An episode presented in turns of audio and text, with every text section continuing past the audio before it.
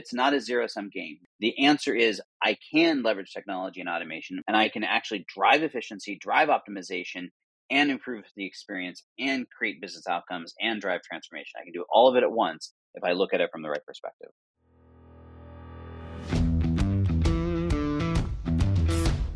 Technology is transforming how we think, how we lead, and how we win. From InterVision, this is Status Go, the show helping IT leaders move beyond the status quo, master their craft, and propel their IT vision. It seems like IT professionals have been focused on the same three things for 40 years or more process optimization, driving efficiency, and cost reduction, with a heavy emphasis on cost reduction. Despite this focus, it seems like we've hit this plateau of sorts. The gains are minimal. At the same time, we have entered this digital era, and IT professionals are being called upon to drive digital transformation within their organizations. But these efforts have been unsuccessful many times. They seem to be diametrically opposed to what we've been doing for decades. Welcome to Status Go. I'm your host, Jeff Ton. Today, we are going to explore this plateau we seem to have encountered and what you can do to jumpstart your efficiency gains and your transformation efforts. Our guest today is best-selling author and the founder of the Digital Experience Report, Charlie Araujo. Welcome back to Status Go, Charlie. Always a pleasure to be with you, Jeff. I always have so much fun at these. I, I was trying to. Uh, I, I need to go back and look. This is either number three or number four for you. You may be the most prolific guest that we've had in uh, our 210 uh, episodes or so. So very excited about it. Yeah, or, or you just can't shut me up. no, it's always a great organization. All a great organization. It's always a great conversation.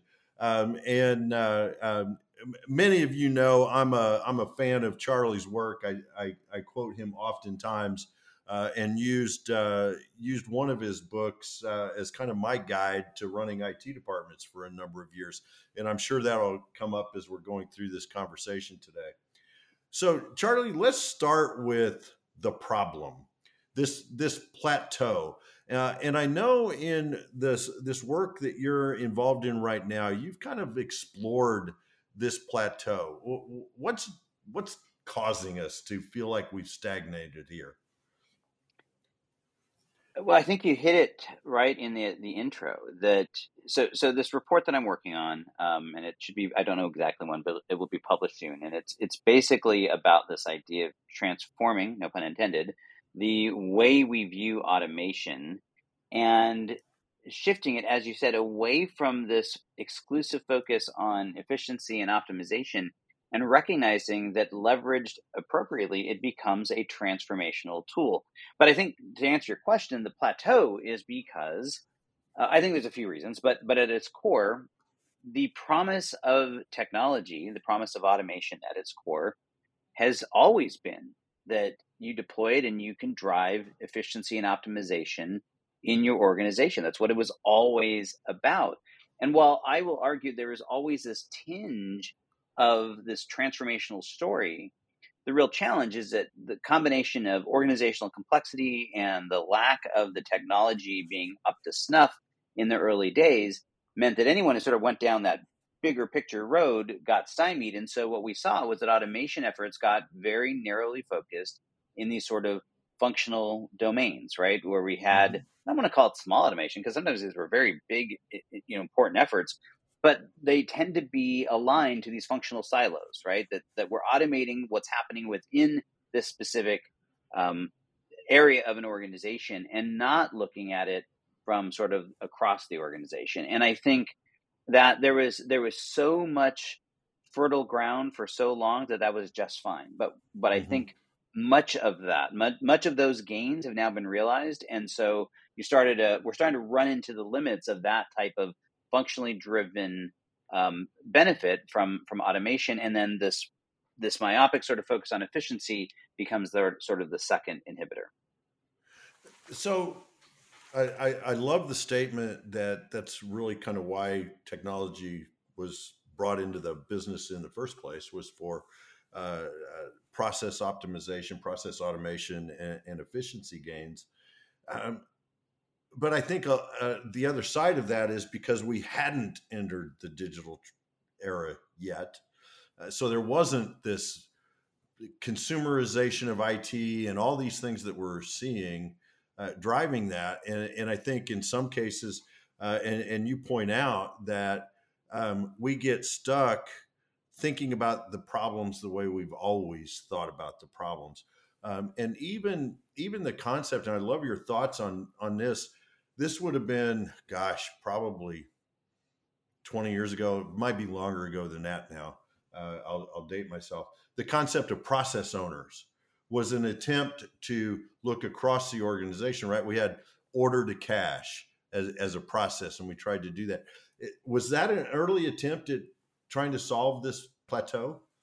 Yeah, well, I don't know that it was a plateau at that time, but it was. It, it hints to what I was talking about. That I think there's always been this this tinge of transformation long before we talked about digital transformation, um, where that was sort of like you, you know some big thinkers thought, "Wow, look at what we could do with this." The the I would I would argue goes all the way back 30 years to the business process reengineering craze um, that that really was this attempt to deal with these, right? Where we're going to look mm-hmm. entire end to end, order to cash, these big giant things.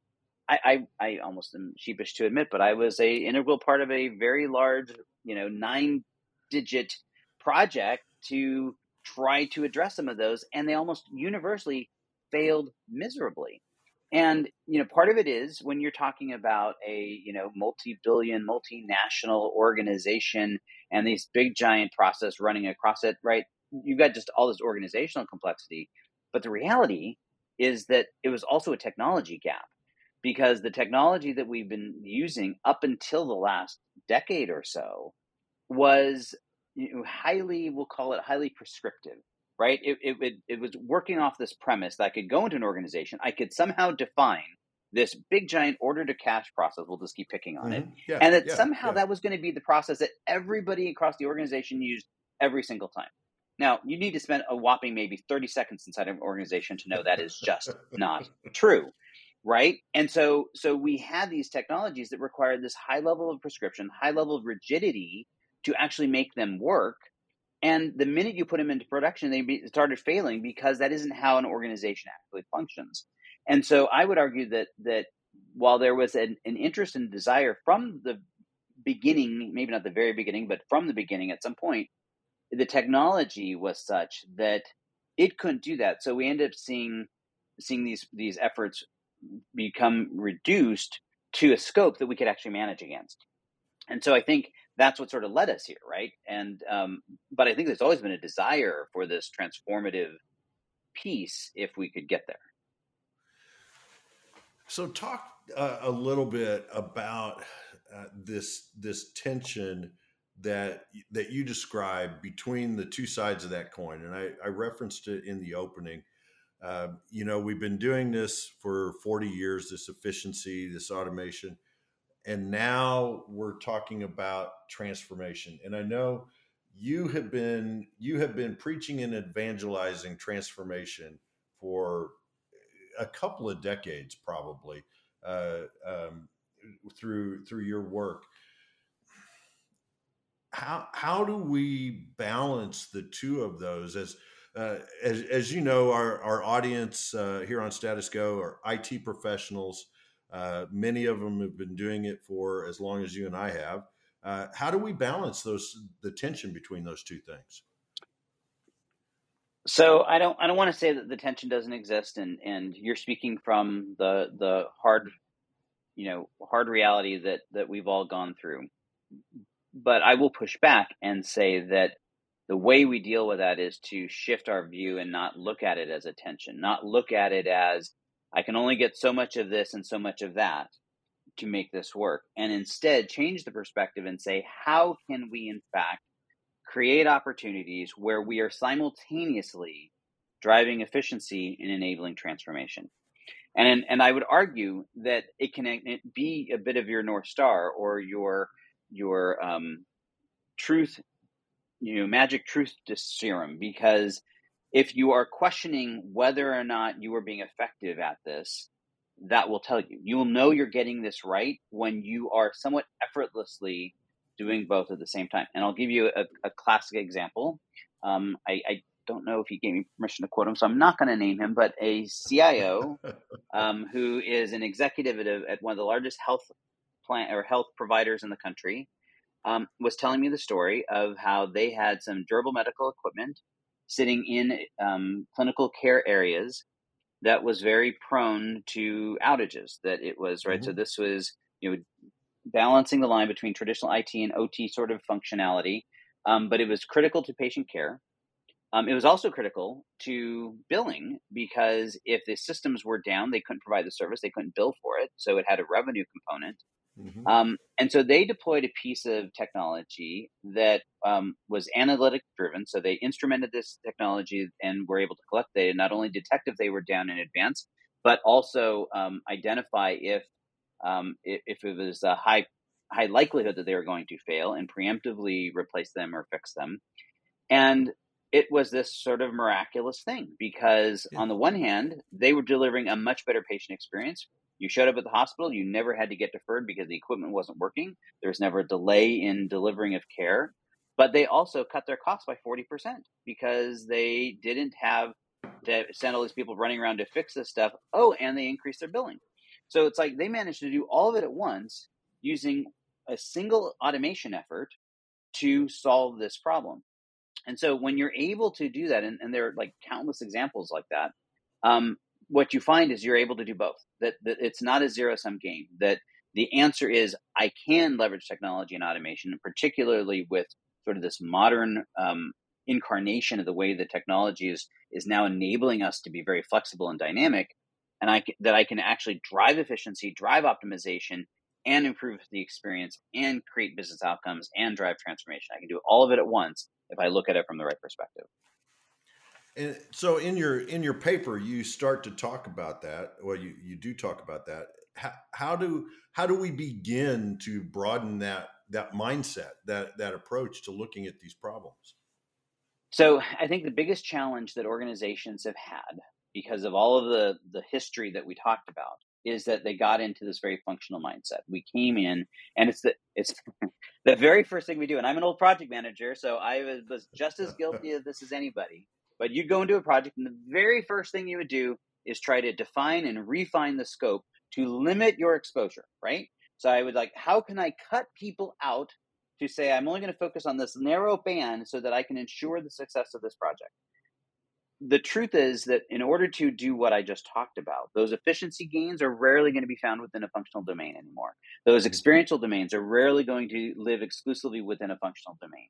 So, almost by definition, to achieve what we just talked about, you are going to have to operate on a cross functional basis, on starting to tackle these big, hairy processes that we talked about, whether that's you know the traditional order to cash or more customer experience driven type processes where I'm looking at a patient flow or a customer flow through an entire life cycle and saying what is what are they touching at every step of the way and almost by definition, it's going to cross multiple process areas, multiple functional domains, leverage multiple technologies, and it's going to make it much more complex to deal with.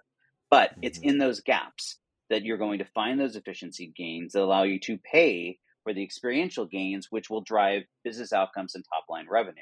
Right? It's all it, it's like have you ever watched, uh, if you're a fan of the Olympics during the relay races, you know, uh-huh. there's all these components, but the big, big thing is the handoff the efficiency of the handoff, whether they drop it, whether they, you know, how smooth the handoff is almost always the difference, right? Because it is so volatile, so ripe for for a gap. Well, it's the exact same thing within our organizations. It's those touch points between processes, between organizations, between functional domains that are the the places where these gaps um, not only appear most most um, significantly, but they're also the places that we haven't touched right? So yeah. that's where you can start focusing. So I think if when you start looking at things in this cross-functional manner, it just changes the game. Yeah, I, and I I love that metaphor of the Olympic relay races because uh, the the critical points are are those handoffs. Very rarely do you see that baton dropped when it's not uh, in a handoff mode, right? The, they've got a good grip on it and they know where they're going. Uh, now, the the other area that you talk about in your paper that's leading to uh, some of this uh, uh, plateau and and uh, smaller gains is clarity, accountability, and governance. Um, how what where's that coming into play in this process? Well, sort of the side effect, meaning that it, it's sort of the metaphor for everything that's going on within IT today is that the biggest challenges are complexity, right? We, you know, mm-hmm. back when you and I were in our, in our heyday, things were just much simpler. I mean, I don't want to minimize the job we did, but oh my gosh, it is so much harder to do the same job we did 20 years ago today. The complexity is mm-hmm. off the charts in terms of number of applications, number of systems, the interconnections between them, the interconnections between our systems and systems that are outside of our control, whether those are in the cloud or with partners or, you know, and then you layer on top of that these massive now experiential demands where, you know, it was, I, I tell the old story, I worked in healthcare that um, I went to this uh, admitting department and the, the downtime forms were sitting out. And the downtime form is what you use when the systems were not working. And you know they were out because their systems were failing all the time and they didn't even care. It was like a, just an annoyance. You know today i mean patients are going home or they're you know having a catastrophic clinical event. I mean this is eh, the, the stakes are so much higher now. The complexity is so much higher. The expectations are so much higher. So so all of this is is is really really challenging to deal with. And so so when I someone like me, uh, you know, the pundit who doesn't have to do the job anymore says, "Hey, you know, you need to go and deal with this cross functional." The natural reaction is like, oh no, oh heck no, right? All that does is increase risk. It makes it so much harder to manage the scope. It makes it so much hand, and and because what I haven't talked about yet, but almost by definition, if I'm going to create these sort of cross-functional automation that really drives transformation, I'm going to have to deeply engage the people on the front lines doing this yeah. work because they're going to have to participate in this. And so now I'm opening up that whole can of worms. So so the question is, how do you do that?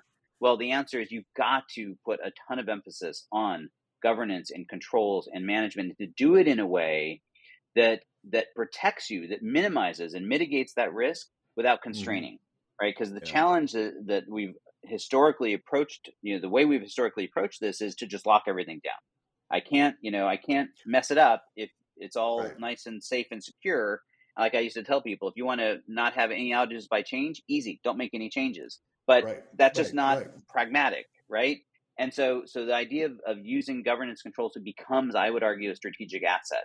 Um, and this is going to tie into that means you've got to get it embedded into the tools you're using because if it's mm-hmm. not, then the whole thing falls apart. But but yeah. but that's why it's so critical. Well, we're gonna we're gonna pause right there, Charlie, for a word from Intervision Systems. Uh, Intervision is the publisher of the Status Go podcast, and when we come back, I want to shift gears to the tools.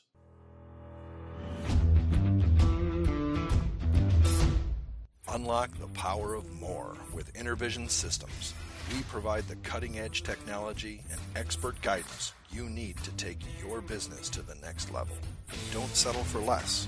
Choose Intervision Systems and discover what's possible. Contact us now to learn more. And if you do want to learn more, visit intervision.com and you can find lots of information on their services and their products there. We're speaking today with author Charlie Araujo, and we're talking about the the tension and the ultimate solution between uh, hitting a plateau in trying to drive efficiency gains, process automation, uh, and, and cost savings in technology with the mandate to transform our businesses. And so, Charlie, I want to come back to that conversation where we where we left off and pivot now to talk about some of the tools that uh, are going to be needed to be able to do this kind of cross-functional uh, process optimization and automation. So, let's start there. Yeah, sure. Uh, you know, first of all, there's no one tool. I think there's lots of moving parts to it. That's why it's it's a massive industry um, that that is out there. But I think there's a handful. I mean, clearly things like data integration tools and platforms are critical because we need to be able to move data and connect our systems. But one of the things, um, and and the terminology is changing around all this, but the idea of what have been called low code and no code um, platforms, they're increasingly being called, you know, either application development platforms or automation platforms. Sometimes they're called workflow um, automate. There's a bunch of different terms, and and and it's all blending together. ServiceNow historically wouldn't have been in this space, but with some of their new releases, for instance, they're now you know largely considered a workflow automation tool. So there's a whole bunch of bleeding together. Um, but but I actually think this this broad category um, is critical to this for two reasons. Um, but there's some big big caveats here um, because the the the real key here is going to be speed and agility. How quickly can you deploy an automation right? See the problem, see the gap, identify, and you know, even though we've been talking about this big end-to-end cross-functional, sometimes the gap is is a small cross-functional, right? I've got two departments mm-hmm. and I've got an issue between these two, and but and so it's still the cross-functional, but it maybe is like an I can be tactical. I can go and like, hey, let's solve this problem. I can get a massive experiential gain out of it. Um, so the ability to move quickly and be agile with it. And then the second thing is um, as we as I alluded to, is that the untapped resource in most organizations are the people on the front lines who are literally executing these processes, living them day to day. And if you go ask them, they'll tell you exactly what's wrong. They'll tell exactly where those breaks are. And if in you colorful give detail. them tools, oh, very much so. if, if you can give them tools to participate in the process, to um, you know, not code, but to actually get into a tool and say, this is what it should look like, or this is how it should flow, um, then it suddenly becomes a very, very powerful process. And so, mm-hmm. while in general, I think the entire like low code, no code space is going to help with this overall. I think there's, you know, the there there's a set of tools out there that are a little bit more focused on what it, what, what is really called either model driven or abstraction level um, approaches. And what that really means is we're not we're not building these sort of rigid um, structures, right? Because sometimes that's what happens. You just go, it, you're just creating mm-hmm. another silo or another, you know, rigidity. What we're really doing is creating these dynamic flows that, that we can rapidly pivot and adapt um, as we go. And so, you know, when I'm advising people to what kind of tools they're looking for, is you want something that first and foremost enables collaboration. It allows people across your organization, right? The definition of cross functional is I've got different stakeholders that are all looking at from a different perspective. And I don't want to do the traditional IT approach of, hey, you tell us what you need and we'll go away for six months and build it, right? We, we want to have a collaborative model where we're collectively building this thing and iter- iterating on it as we go. Um, you need to have that governance that we talked about where I can create safety zones where people can go and experiment and build and test things out and I'm not worried about them blowing up our systems, right? So I can, yeah. you know, but I still have to give them access to all of it. I need, you know, none of these things are going to work well if they work in isolation. So I'm um, having that element, and then um, and there's another one which I'm blanking at the moment, but but you know, pulling all these pieces together and and doing it from a tooling perspective or letting the tool be the enabler is, mm-hmm. I think, really really critical to that where does where does RPA fit in all this? You you mentioned uh, low code and no code, but uh, I'm hearing a lot about RPA. Uh, does it provide what you're talking about in here? Uh, not uh, so. I'll say it's a part of it, me- meaning that. Okay. Um, so so RPA for for those that you know are, have been living under a rock maybe is robotic robotic process automation, um, and and it's it's morphing as well as a, as entire space. My, here's my big frustration: is that somehow you got to hand it to the RPA vendors. The RPA vendors have managed to completely co-opt the term automation. If you do a search for automation on Google or whatever now, um, almost everything that comes up is RPA, and RPA uh-huh. is one small sliver of the automation landscape.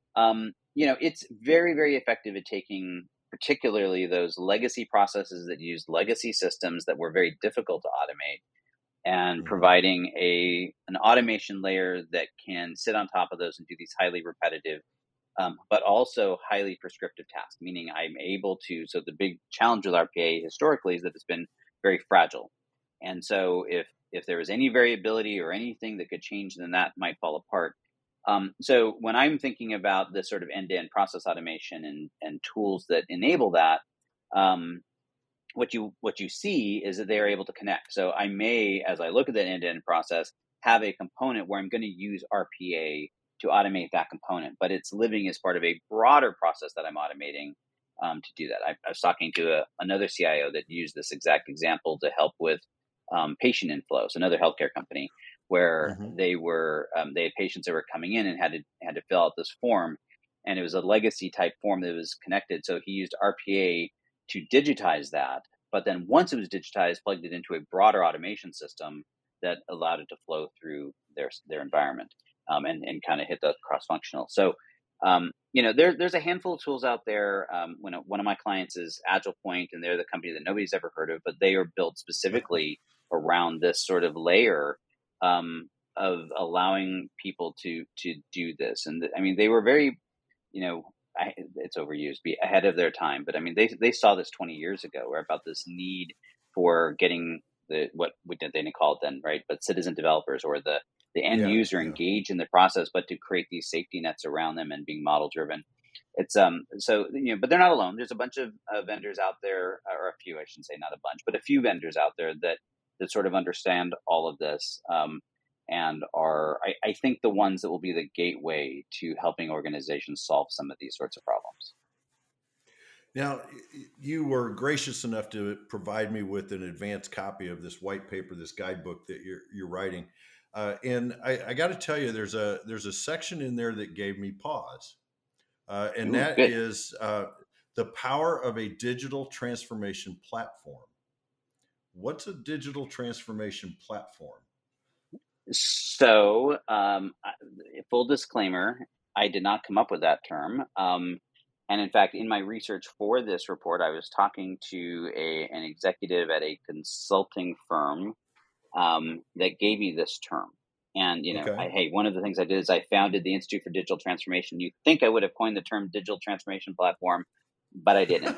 um, the, so um, his his terminology for it, and, and, there's a description in the report, but basically, um, sort of what I described that it's a it yeah. is a platform whose primary purpose is to enable um, the transformation you know, eh, the, to create a transformational engine, and and really by doing mm-hmm. what what I talked about, that it sits there and can ingest and connect to legacy line of business applications, so all your typical ERP or maybe an HR system or whatever that is already doing some component of it, but then is the glue that allows you to create that end-to-end automation because almost any process that we would talk about is going to touch multiple of the systems. And and I think it mm-hmm. what it touches on is that something that would certainly strike fear into me if I was a CIO today and said that someone said, "Oh, that sounds really great, but to achieve this, I have to throw everything out." It's like that's never going to happen. and so the right, whole premise right. here is that a, a, digital transformation platform is something that you can stick in the middle and it becomes this almost orchestration layer that it allows you to a you may build some bespoke apps on top of it that are enable you know filling gaps that don't exist from an automation but then it's also connecting the the parts of your disparate pie underneath. So it's it's doing a degree of data integration, it's doing a degree of workflow automation, it's doing all these sort of components. And so that's what they call them. He calls them the, this digital transformation platform. Um, I think it's a great term. It's just not one that is actually used all that much um, in the industry at this point. Yeah, I, because uh, as you know, the the institute just recently put out a, a book called Digital Transformation Demystified, uh, and the, the the point of that book is there is not one process and there's not one tool, uh, right? And so I, I, read that and it's like, hmm, that's interesting. I need to ask Charlie about that. Uh, so so that's it's right. it's really a collection. Uh, there's not a. I'm not going to go out and buy the product called Digital Transformation Platform today. Yeah, well, so I mean, in, in I guess in full disclosure, this this gentleman and I hate to say this, I don't remember who it was right now. I think it may have been Justin, but um, he yes, uh, Justin. Justin okay, so he he is um you know he's calling Agile Point a a digital transformation platform, but okay, the point of it okay. is the the totality of the platform is not so you know in that case a tool like that is at the center of it, but it's you know so i guess it's all about how you want to look at it if if yeah, there's yeah, something yeah. in the center that's acting as an orchestration layer but the entire quote unquote platform is really all of it it's the entire ecosystem that you have of, of, of systems that are necessary to to execute and drive transformation. And I think that the here's my big takeaway from it. The reason he called them digital transformation platforms is that by acting as that center orchestration layer, what it, it does is becomes the vehicle for transformation, right? Why do people yeah. stop? And you, you know, you and I have talked a lot about this from a leadership and organizational cultural perspective. What holds people back from actually creating change for good in their organizations? It's mm-hmm. it's typically the fear of I don't know what's going to happen on the other side if I make this change, and the rigidity of all the systems that I'm going to have to change to make to affect that, right? So the yes. premise here is that by putting this tool in the middle, I can mitigate both of those. I can iterate rapidly, so I don't have to go and dive in and, and risk my entire career to do this. And I don't have to throw everything out. I can I can use this as a platform to connect whatever I need to connect to achieve the change I'm trying to achieve. Yeah, becomes an enabler uh, of, of the exactly. of the change. Yeah, yeah. So Charlie, we're almost out of time here, and I, I want to ask you what haven't I asked you about automation and uh, this guidebook that you've written?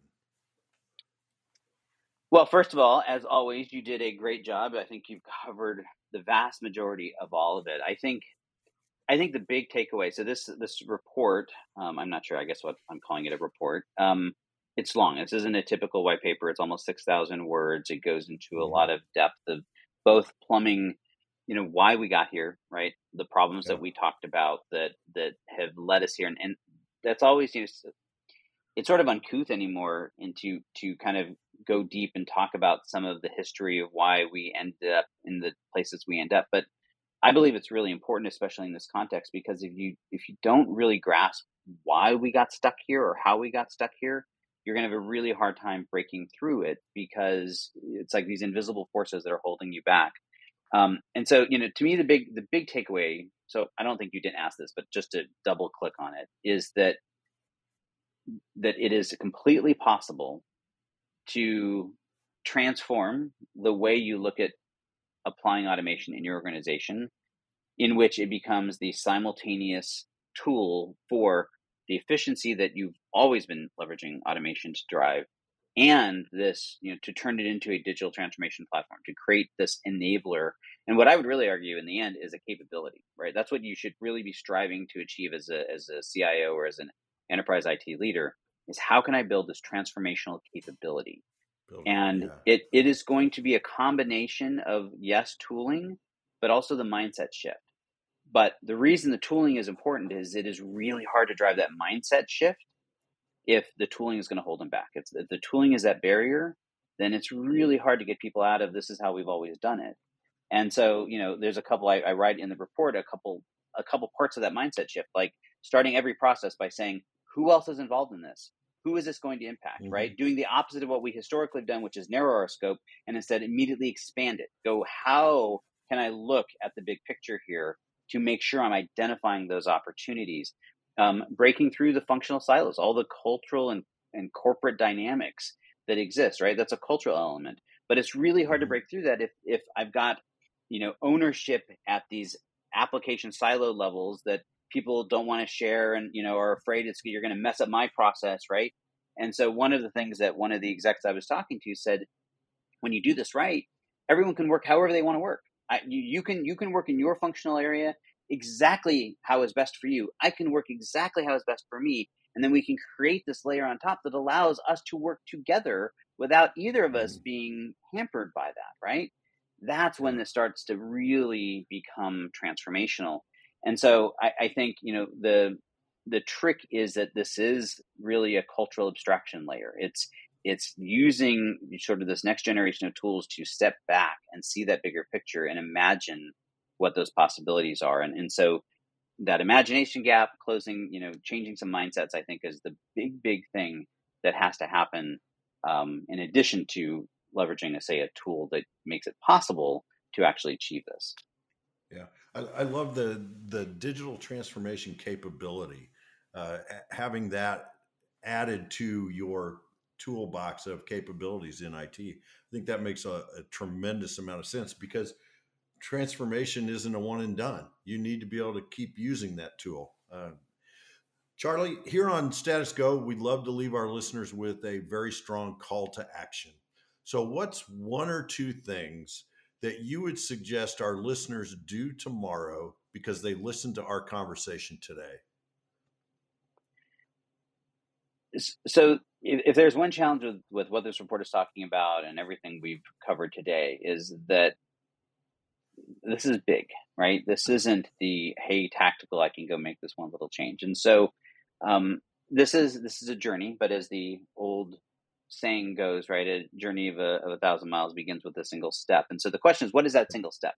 And and to me, I think a thought exercise is actually really powerful here is go identify a a business process that is truly critical to the organization and say, what would happen if I changed my perspective and looked at this holistically on an end to end basis? Or where is there a functional gap that everybody knows about and everyone's afraid to talk about?